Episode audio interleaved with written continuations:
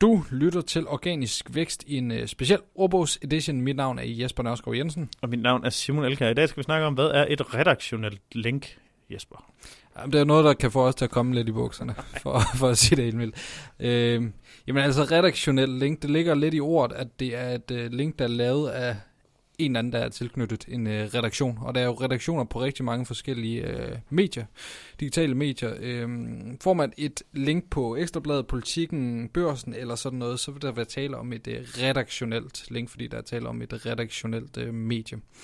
Ja, et redaktionelt og earned link ligger de er næsten ens. Der er den ene forskel er, at øh, et redaktionelt link definerer man også som, at linket er i, i en tekst og at det ikke står i din author bio, hvad hedder det, din forfatter.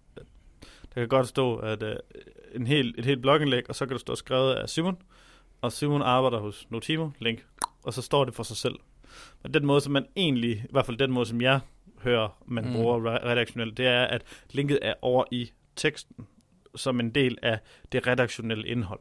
Uh, og det er sådan lidt forskel, fordi at et redaktionelt er bare et earned link ellers.